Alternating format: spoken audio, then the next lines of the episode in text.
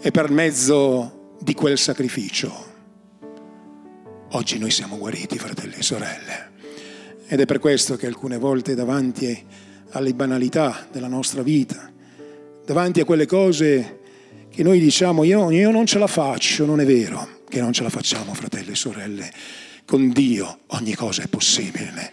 Non ce la fai con le tue forze, non ce la fai con il tuo braccio, non ce la fai con la tua potenza, ma c'è qualcosa di impossibile per Dio, fratelli e sorelle. Quando noi veramente decidiamo nel nostro cuore di sacrificare quello che è nella nostra vita, Dio viene e partecipa a questa azione sovrannaturale e quel giorno Gesù è stato inchiodato, ucciso su una croce, è stato messo in una tomba è stata sigillata quella tomba, gli sono state messe anche delle persone a guardia di quella tomba, ma al terzo giorno Gesù è risuscitato e oggi vive in mezzo a noi per mezzo dello Spirito Santo e vive e regna nella nostra vita.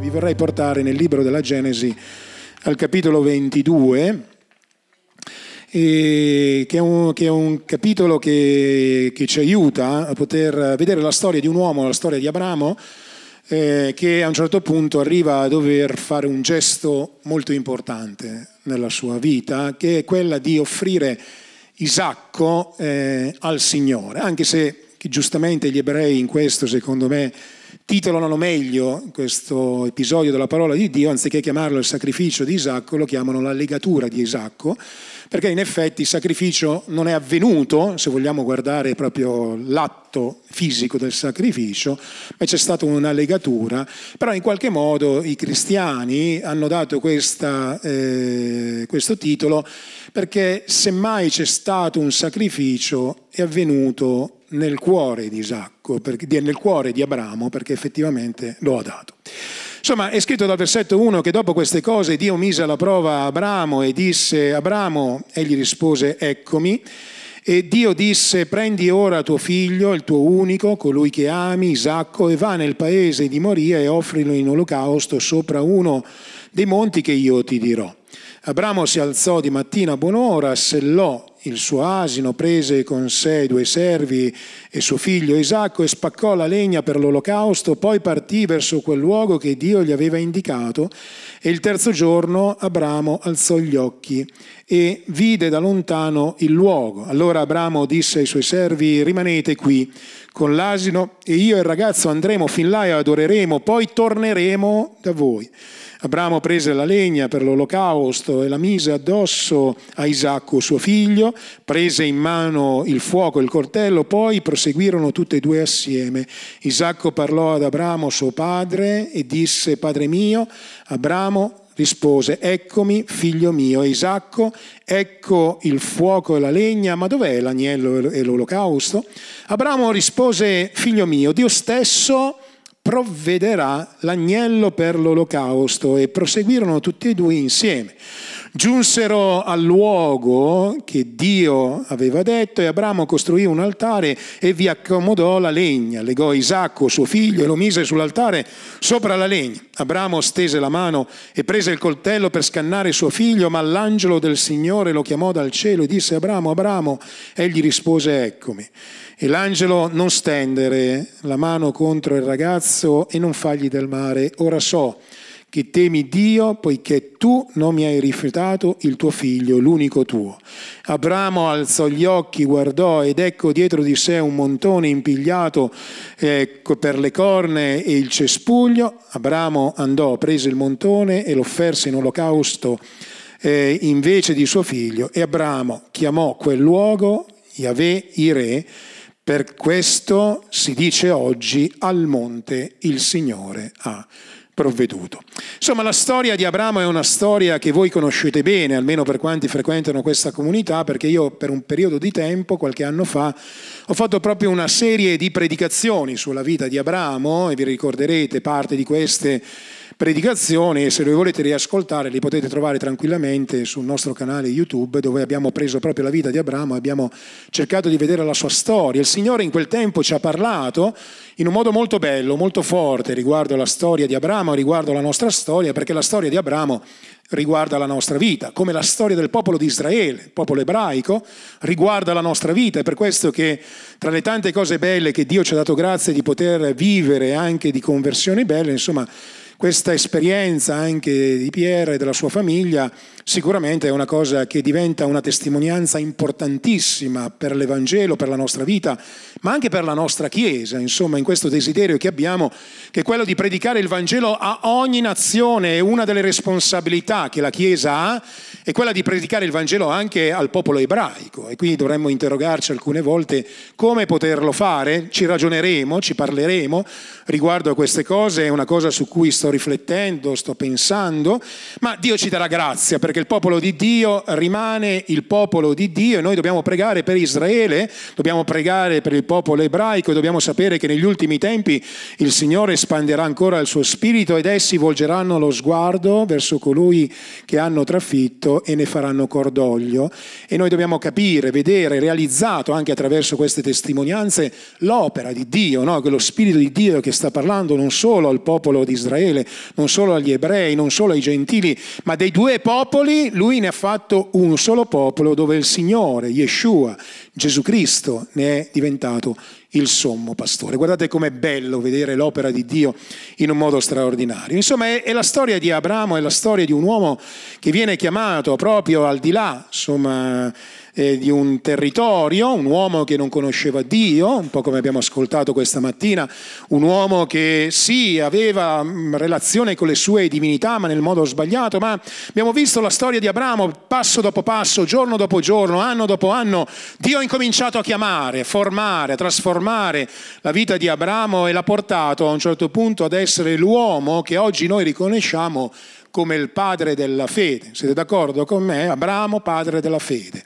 E in verità, come ho detto anche in questi giorni e come ho detto anche in passato, Abramo non è nato come padre della fede, ma attraverso un processo di sviluppo nella vita di quest'uomo, Dio l'ha portato al centro della sua volontà affinché Abramo potesse realizzare pienamente non solo la benedizione per la propria vita, ma la benedizione che Dio avrebbe profuso attraverso la vita di Abramo. No? Voi sapete la storia, dice io ti benedirò e in te saranno benedette tutte le famiglie della terra, perché da Abramo sarebbe arrivato Yeshua, Gesù, il Messia, e attraverso quest'opera straordinaria che Gesù ha fatto per noi sulla croce, ogni famiglia della terra sarebbe stata benedetta. Anche il popolo ebraico ha dovuto capire, insomma, che sta capendo e stiamo comprendendo assieme in questo percorso, eh, insomma, della volontà di Dio che Gesù non era venuto solo per gli ebrei,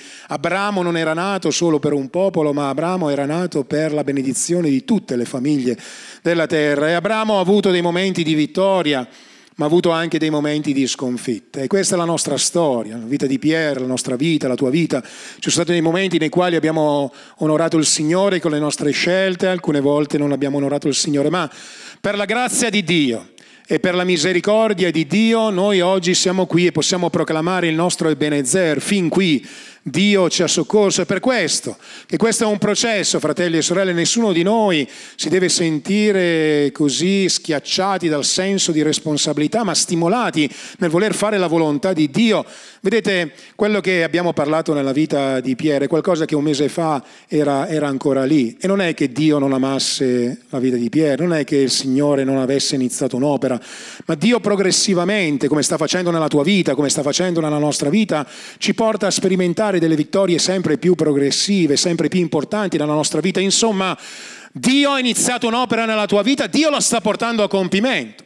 Ed è per questo che alcune volte quando noi vediamo la testimonianza di un altro, e alcune volte queste sono un po' anche le nostre reazioni emotive, noi diciamo allora Dio non mi ama, allora Signore perché per me non lo fa? No, in verità Dio ama tutti, Dio vuole liberare tutti. Semplicemente noi questa mattina vogliamo essere incoraggiati a poter vedere la storia, la nostra storia, come la storia che è un processo progressivo nella volontà di Dio, dove Dio alcune volte fa delle opere sovrannaturali nella nostra vita altre volte invece ci chiama a partecipare in quest'opera di liberazione.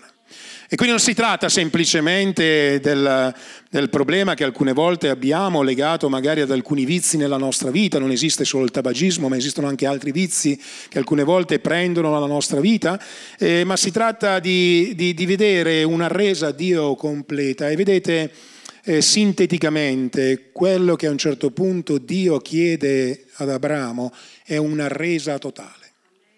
Non è semplicemente una resa parziale, non è semplicemente dammi una parte della tua vita, ma è un desiderio di abbandonare al Signore ogni cosa della propria esistenza. Abbiamo ascoltato questa mattina attraverso questa testimonianza, non è che Dio non parlasse, non è che Dio non avesse un desiderio, non è che Dio non bussasse, non è che Dio non dicesse delle cose, ma alcune volte o noi non capiamo, come giustamente è stato detto e che ritengo che sia più corretto dire così, alcune volte pur comprendendo non vogliamo fare quello che il Signore ci dice di fare, perché il Signore parla una volta, due volte, tre volte, quattro volte, cinque volte, sei volte, ma alcune volte noi non vogliamo veramente ascoltare, o meglio ascoltiamo, ma non vogliamo mettere in pratica. E allora quando noi non ascoltiamo Dio e non ci arrendiamo completamente a Dio, alcune cose non, essere, non possono essere realizzate nella nostra vita. La domanda che ti vorrei fare questa mattina è, ma dove ti trova oggi la parola di Dio e dove noi ci ritroviamo, perché credo, fratelli e sorelle, che arriva il momento nel quale noi abbiamo bisogno veramente di realizzare una resa completa. Non c'è niente, fratelli e sorelle, che è più eh, efficace delle parole di Gesù. E un giorno Gesù ha detto che chi vuole essere un suo discepolo deve rinunciare a tutto quello che ha, a se stesso. E vedete, arrivano dei momenti nei quali noi possiamo camminare con Dio. E se siamo appena facciamo i primi passi, il Signore alcune volte effettivamente ci lascia, insomma, un po' nelle nostre libertà, nelle nostre esperienze, ma arriva il momento nel quale noi dobbiamo fare una scelta, o il Signore è veramente il Signore della nostra vita, oppure non è il Signore di nessuna parte della nostra vita. Ora vedete, fratelli e sorelle, quelle che vorrei dirvi questa mattina è che Dio non ha chiesto ad Abramo Isacco eh, all'inizio del suo cammino ma ha chiesto Isacco soltanto quando sapeva che Abramo aveva la forza di poter offrire il suo risacco. E vedete, una delle cose che credo è che Dio non abbia dato Isacco ad Abramo molto prima per una serie di ragioni, ma anche per una ragione, perché se Dio avesse chiesto Isacco all'inizio del percorso della sua esperienza con Dio, io non credo che Abramo avrebbe mai dato Isacco al Signore. E allora uno dei motivi per cui alcune volte Dio non ci dà la promessa, eh, Dio ci fa attendere, è perché Lui sa che quella persona, quella cosa, quel dono, quella chiamata, quella, quel bene diventerebbe un nostro idolo. E vedete quello che abbiamo visto attraverso la lettura che a un certo punto Dio dice dammi il tuo Isacco, dammi la cosa più importante. Sapete che cosa significava per Abramo Isacco? Significava tutto significava la chiamata di Dio, significava la promessa di Dio, significava il proseguimento della sua discendenza. Aveva provato a fare con le sue forze, aveva provato a risolvere il problema. E quante volte, fratelli e sorelle, anche noi proviamo di aggiustare la nostra vita, cerchiamo di aiutare Dio, ma Dio non ha bisogno di essere aiutato, Dio va semplicemente seguito e obbedito. Siete d'accordo con me? Dio non ha bisogno del nostro aiuto. Dio non ha bisogno che noi abbassiamo gli standard della santità nella Chiesa. Dio non ha bisogno che noi cambiamo i principi della parola di Dio. Dio non ha bisogno che noi facciamo le cose secondo la nostra cultura, secondo quello che noi pensiamo. Dio ha bisogno di un popolo che osserva i suoi comandamenti e che crede che Dio è ancora potente a liberare le persone. Questa è la fede che alcune volte noi dobbiamo realizzare è una fede che si poggia sul fatto, io non so come Dio lo farà.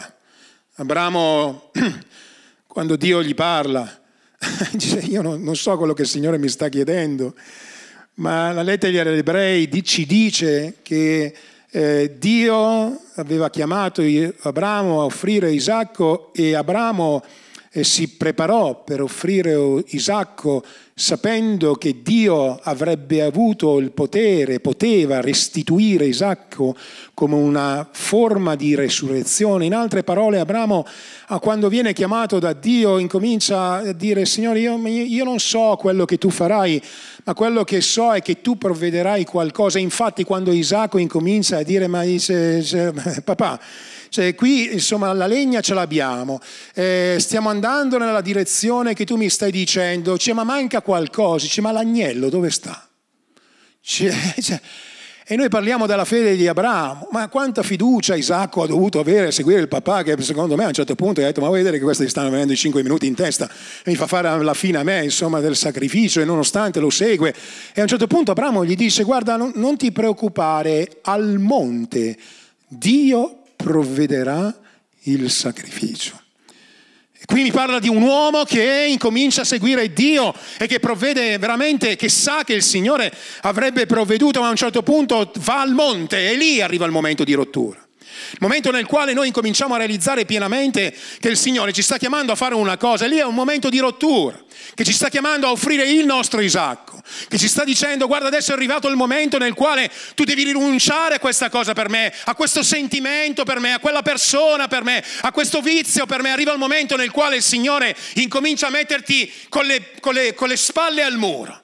Perché vedete, alcune volte è così facile essere così benevoli no, con la vita delle persone, allora noi cosa facciamo? Facciamo un po' come, come i nostri figli, insomma gli permettiamo, permettiamo, una cosa, un'altra cosa, se qualcuno dice papà, mamma, eh, mio figlio, mi hanno detto che ho la testa quadrata, noi alcune volte andiamo dai nostri figli, facciamo proprio così, dice non è vero figlio mio che hai la testa quadrata, non è vero che hai la testa quadrata, ma quello c'è la testa quadrata veramente, ma vogliamo negare l'evidenza, alcune volte Dio parla proprio alla nostra vita e ci dice guarda che c'è un problema che deve essere risolto, d'accordo, guarda che c'è una dipendenza che la devi spezzare, guarda che il tuo carattere deve essere arreso a me, guarda che questa presunzione la devi offrire, guarda che io voglio portare avanti l'opera tua, ma c'è questo, questa cosa che guardi che non va bene, questo linguaggio che usi che non va bene, c'è questo modo di vestire che è un po' troppo, insomma, ora ormai facciamo fatica anche nelle chiese a parlare di queste cose, ma la verità dobbiamo essere persone sobri in quello che noi facciamo e Dio progressivamente, non te lo dice all'inizio, progressivamente alcune volte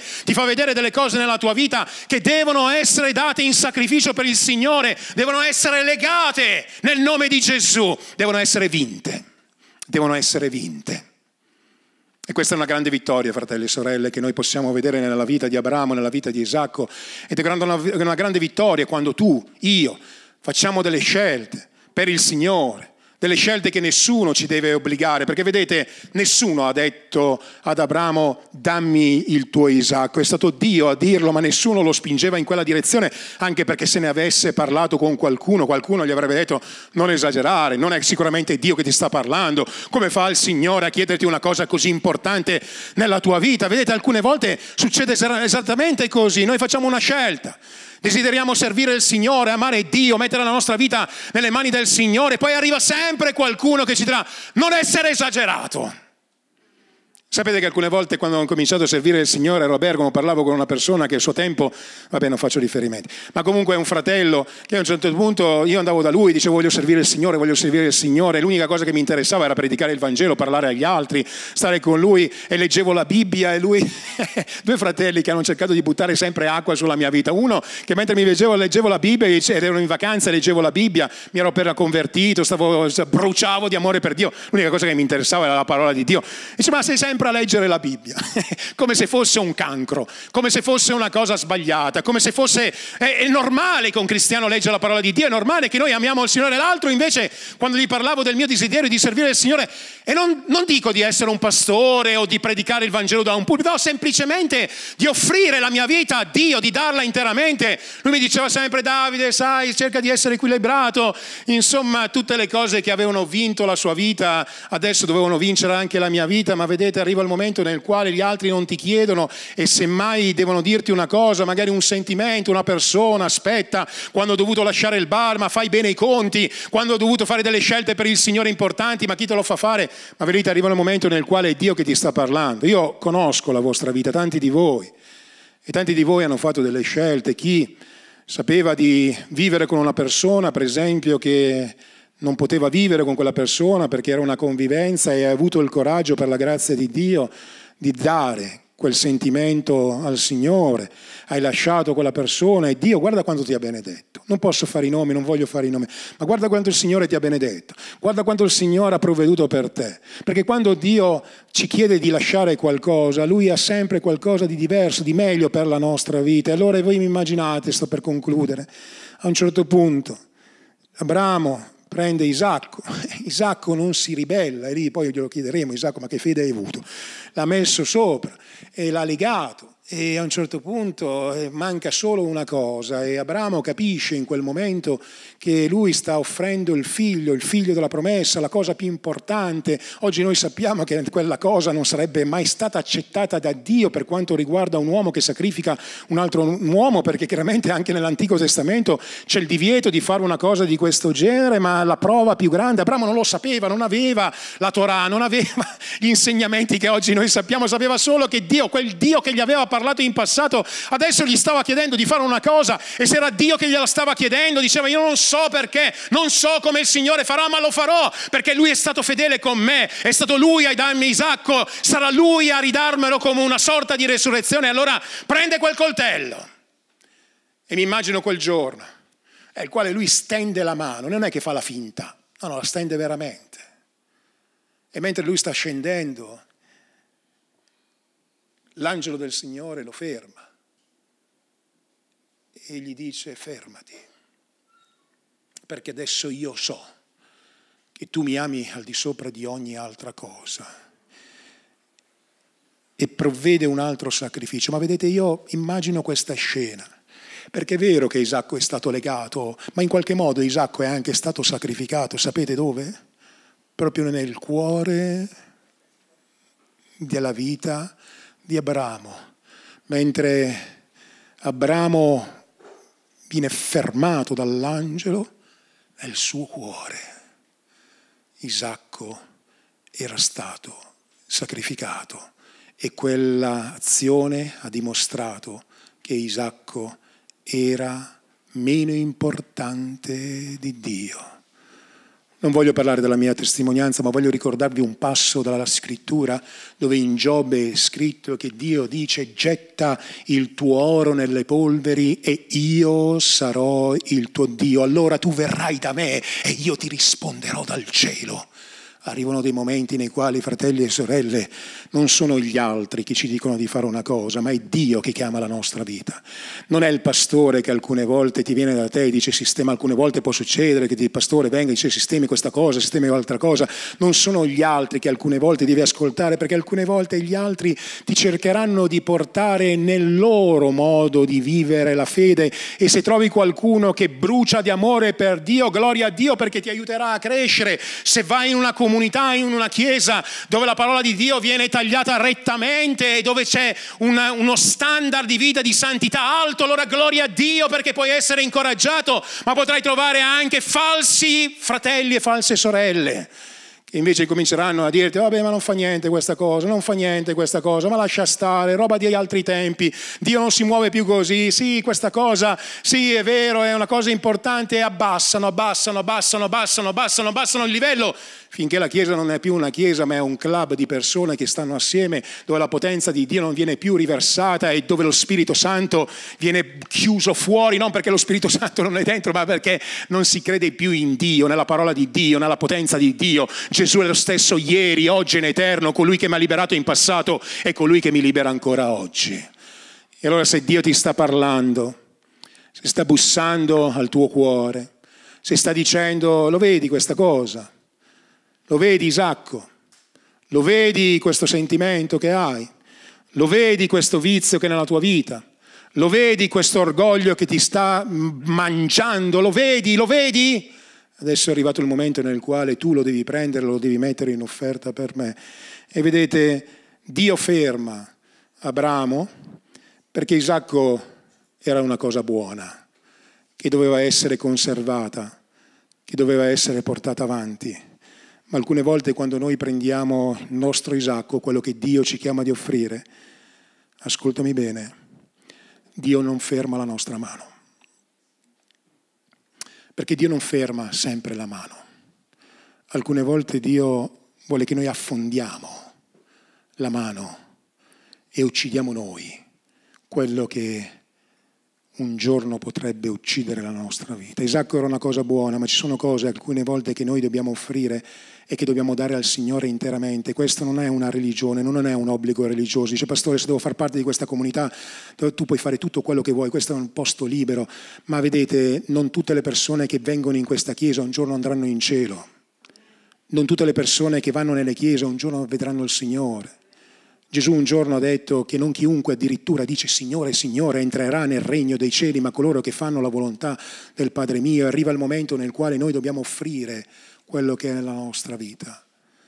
E quando tu offri qualcosa al Signore, alcune volte Dio te lo ridà come una sorta di resurrezione, altre volte invece Dio ti libera da quella cosa, ti libera da quello che avrebbe fatto del male alla tua vita. Quanti di noi possono dire questa mattina che Dio gli ha liberato di qualcosa che avrebbe fatto male alla sua vita? C'è qualcuno che può dire Dio mi ha liberato, Dio mi ha liberato, Dio mi ha liberato. E quando lo stavi offrendo al Signore non ti sembrava una cosa bella.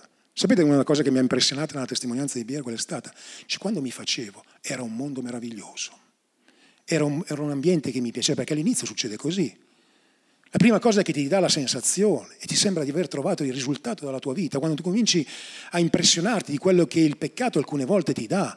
Perché vedete, il peccato non è che si presenta alla nostra vita come qualcosa di bello. La carit è un concetto ebraico, non è che qualcosa che tu lo vedi subito, la conseguenza del peccato, la vedi subito lì. Alcune volte è così bello da vedere, luccicante, bello. Allora mi sono innamorato di una persona e non puoi comprendere che magari quella persona ti sta portando lontano dalla presenza di un vizio, un legame e alcune volte noi lo vediamo bello, un lavoro alcune volte può diventare il luogo nel quale Dio ci chiama a sacrificarlo per la sua grazia perché? Perché ci porterebbe lontano dalla sua presenza, dalla sua gloria, ci porterebbe a fare dei sacrifici alcune volte quando noi dobbiamo stendere il nostro, il nostro coltello, alcune volte costa, ma solo se noi stenderemo il nostro coltello, fratelli e sorelle, e daremo il nostro Isacco a Dio. Dio allora potrà provvedere qualcosa nella nostra vita. Geova Jaira, Dio provvede, colui che non ha smesso di benedire la vita di coloro che lo servono interamente. C'è un passo nella parola di Dio che noi conosciamo molto bene che dice questo, Dio continua ad onorare coloro che lo onorano e continua a far vedere la differenza tra chi lo serve veramente e chi non lo serve. E negli ultimi tempi, fratelli e sorelle, non sarà l'insegna di una chiesa a dire in quel luogo c'è Dio, ma sarà quello che sperimenteremo insieme nella parola di Dio. Allora sapete che cosa succederà? Che arriveranno le persone per dire noi vogliamo conoscere il Dio che voi servite e saranno disposti a deporre tutto quello che non piace al Signore, perché quando noi onoriamo Dio, quando noi onoriamo Dio come popolo di Dio, allora Dio continua a fare del bene alla nostra vita. Non vivere basso, vivi al 100% nella volontà di Dio e se Dio alcune volte ti chiamerà a offrire il tuo Isacco, fallo in fiducia a Dio. Alcune volte Dio fermerà la mano perché deve sacrificare l'Isacco dentro di te, te lo restituirà altre volte. No, Dio ti permetterà di affondare la tua mano sul tuo Isacco, ma sappi che il Signore continuerà a provvedere per te e provvederà al meglio per la tua vita, sempre, sempre al meglio. E ti voglio dire che tutto questo e concludo con questo parallelismo, era semplicemente una prefigura di quello che doveva avvenire tanti anni dopo. Un giorno qualcuno di più importante di Isacco era stato dato. Il suo nome era Gesù, Yeshua, il Messia che doveva venire. E quando Gesù ha lasciato la sua gloria, è stato incarnato proprio nel grembo di una vergine per opera dello Spirito Santo. E voglio dire agli illuministi questi e voglio dire alle persone che credono che la ragione è tutto il centro della vita, che tutto deve essere spiegato per la ragione. E voglio dire alla scienza che alcune volte non riesce a spiegare alcune cose, lo Spirito Santo è sceso su Maria e ha generato l'Emmanuele, Dio è con noi e lui è nato e ha cresciuto per 30 anni per 30 anni. Ha vissuto come una persona normale, come un ebreo normale. Andava alla sinagoga, andava al tempio, faceva le feste ebraiche, faceva, è stato circonciso, ogni cosa. Gesù l'ha fatta esattamente come un ebreo normale di quel, quel, tempo. Quando noi leggiamo nel Vangelo che lui si presenta al Tempio e fa stupire i rabbini del Tempio, sta semplicemente un, facendo una prassi normale per un adolescente eh, ebreo. Si presenta al Tempio ma la sua saggezza incomincia a spandersi e all'età di 30 anni entra in una sinagoga, prende un rotolo, come fanno? Il popolo ebraico lo apre e quel giorno legge nel libro di Isaia quando dice lo Spirito di Dio è su di me, mi ha unto per evangelizzare i popoli, per proclamare la salvezza ai prigionieri, per far recuperare la vista ai ciechi, l'udito a coloro che non ascoltano e poi chiude il rotolo e dice una cosa tremenda, dice oggi questa scrittura si è adempiuta e lancia una bomba atomica sta rivelando che lui era il Messia che doveva venire. È talmente forte questa bomba atomica che lui incomincia a predicare il Vangelo, a liberare i posseduti e va per il mondo, incomincia a fare quello che fa. Insomma, arriva il momento nel quale viene preso, arrestato, condannato ingiustamente, viene inchiodato su una croce. E quel giorno qualcuno di più grande di Abramo, il padre, stende la sua mano con il coltello l'ira di Dio non sono stati gli ebrei a uccidere Gesù, non sono stati i romani a uccidere Gesù, ma è stata la volontà del Padre a sacrificare il Signore. Non è la volontà dell'uomo, è stato trafitto a causa delle nostre iniquità e quel giorno anche il Padre ha dovuto combattere nel suo cuore. Tante volte si parla del sacrificio di Gesù, di Yeshua, dell'opera che ha fatto lui sulla croce, ma quanti si, si fermano su questa sofferenza nel cuore del Padre che sta offrendo il suo unigenito figlio. E al di sopra del Padre non c'era nessuno, al di sopra di Dio non c'è nessuno, non c'era nessuno che poteva fermare quella mano perché era la sua mano che si stava scagliando e a differenza d'Abramo che ha visto un angelo fermarlo e dire ora, ora so che tu mi ami, in quel caso quella mano non è stata fermata, l'ira di Dio è caduta su Yeshua, su Gesù Cristo. E per mezzo di quel sacrificio Oggi noi siamo guariti, fratelli e sorelle. Ed è per questo che alcune volte davanti alle banalità della nostra vita, davanti a quelle cose che noi diciamo io, io non ce la faccio, non è vero che non ce la facciamo, fratelli e sorelle. Con Dio ogni cosa è possibile. Non ce la fai con le tue forze, non ce la fai con il tuo braccio, non ce la fai con la tua potenza, ma c'è qualcosa di impossibile per Dio, fratelli e sorelle. Quando noi veramente decidiamo nel nostro cuore di sacrificare quello che è nella nostra vita, Dio viene e partecipa a questa azione sovrannaturale e quel giorno Gesù è stato inchiodato, ucciso su una croce, è stato messo in una tomba è stata sigillata quella tomba. Gli sono state messe anche delle persone a guardia di quella tomba, ma al terzo giorno Gesù è risuscitato e oggi vive in mezzo a noi per mezzo dello Spirito Santo e vive e regna nella nostra vita. Fratello mio, amico mio, giovane, il luccichio di questa, di questa generazione ti sta abbagliando. E vedi, io ti vorrei tanto dire fai le tue esperienze. Ed è vero che le puoi fare le tue esperienze. I nostri figli, alcuni dicono i nostri figli devono fare le loro esperienze. Io direi le devono fare perché le vogliono fare, ma non sarebbe il caso che le facessero. Noi arriva a un certo punto nel quale non possiamo più governare sulla loro vita. Ma io ti voglio parlare, giovane, questa mattina, in conclusione a questa predicazione.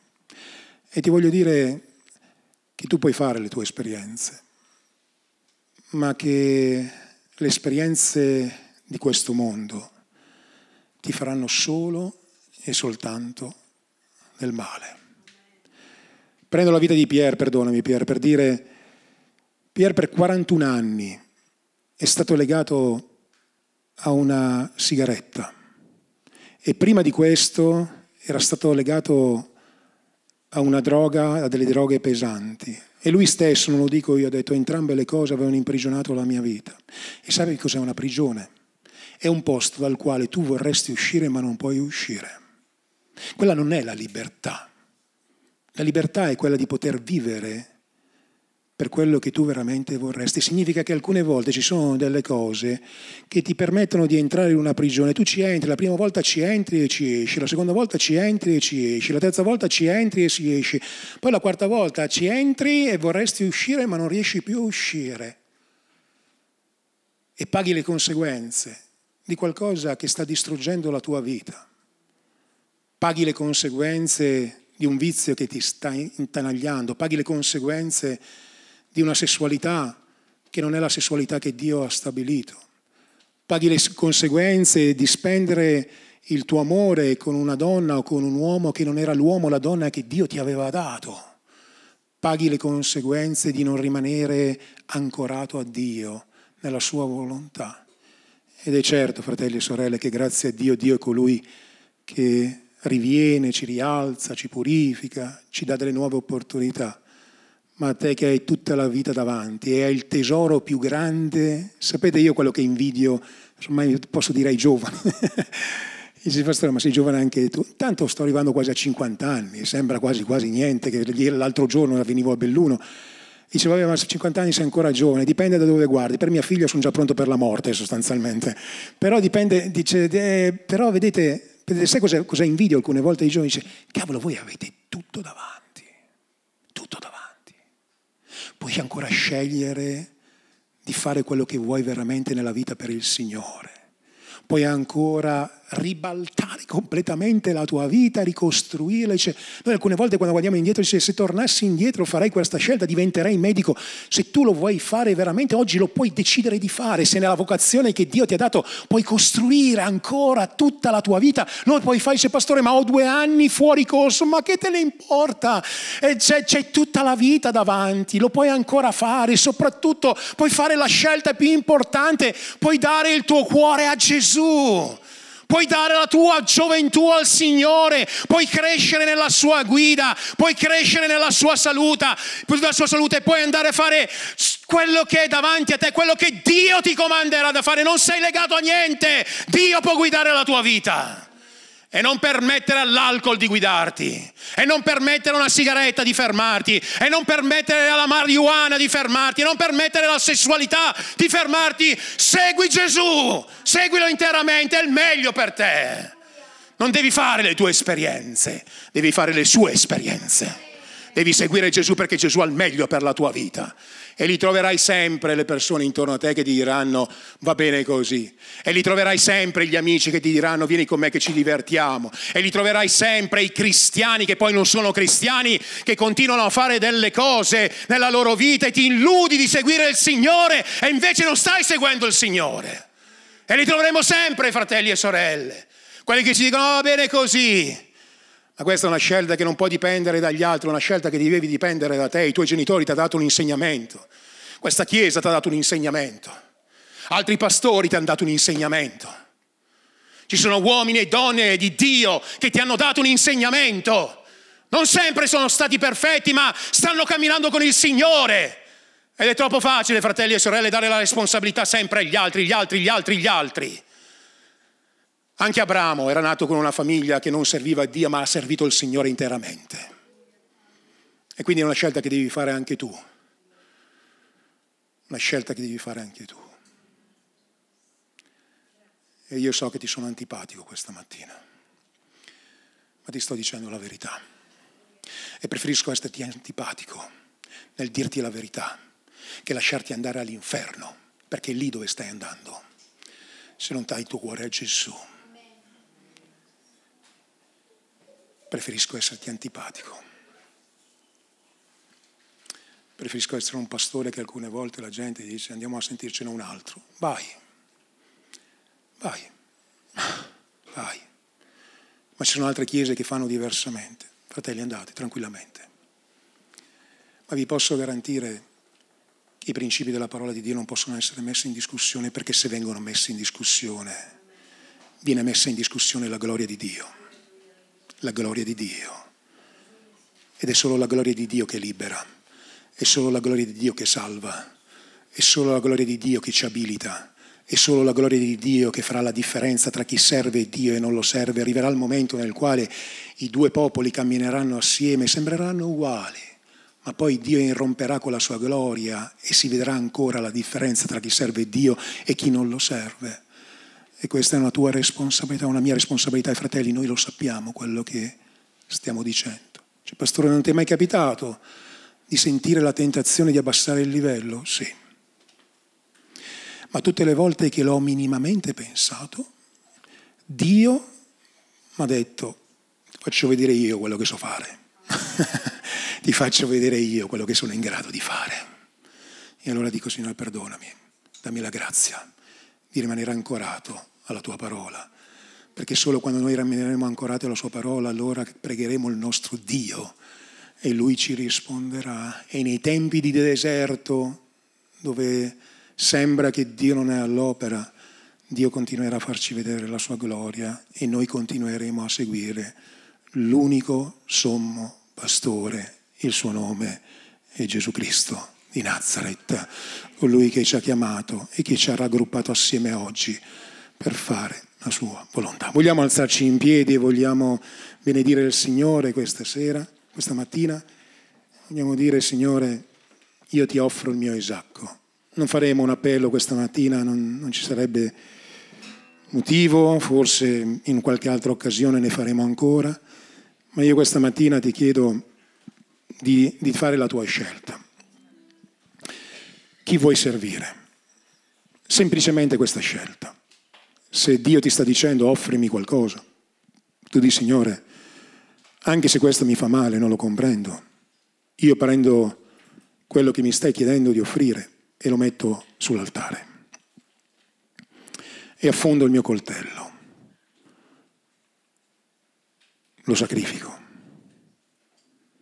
Lo sacrifico per te. Perché ti voglio dimostrare con i fatti che tu sei il primo nella mia vita. E ti voglio dire, Signore, che io non voglio barattare la tua gloria con niente. Voglio solo la tua gloria.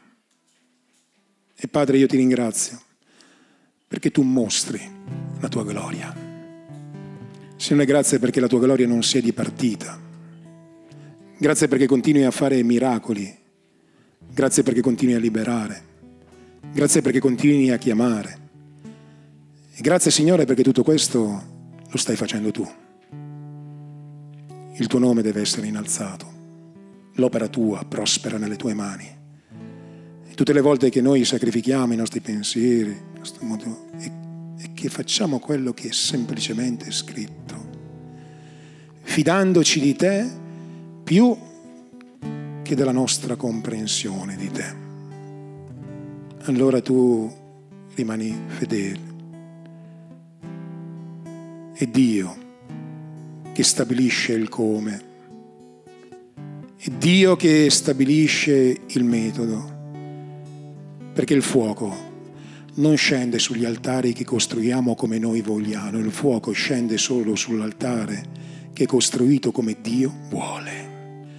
Tutto il resto può essere emozione, palcoscenico alcune volte, ma la gloria di Dio è tutta un'altra cosa. Padre, ti prego, per la vita nostra, Signore, preservaci dal male e aiutaci a rimanere uniti nella verità, ad apprezzare l'opera tua e a dire Dio non è mai cambiato. E quando qualcuno ti dirà, ma tu hai, vedi i miracoli di Dio? sì, li vedo. E gli racconterai, pensa che domenica è venuta una persona, una famiglia in chiesa è una persona che era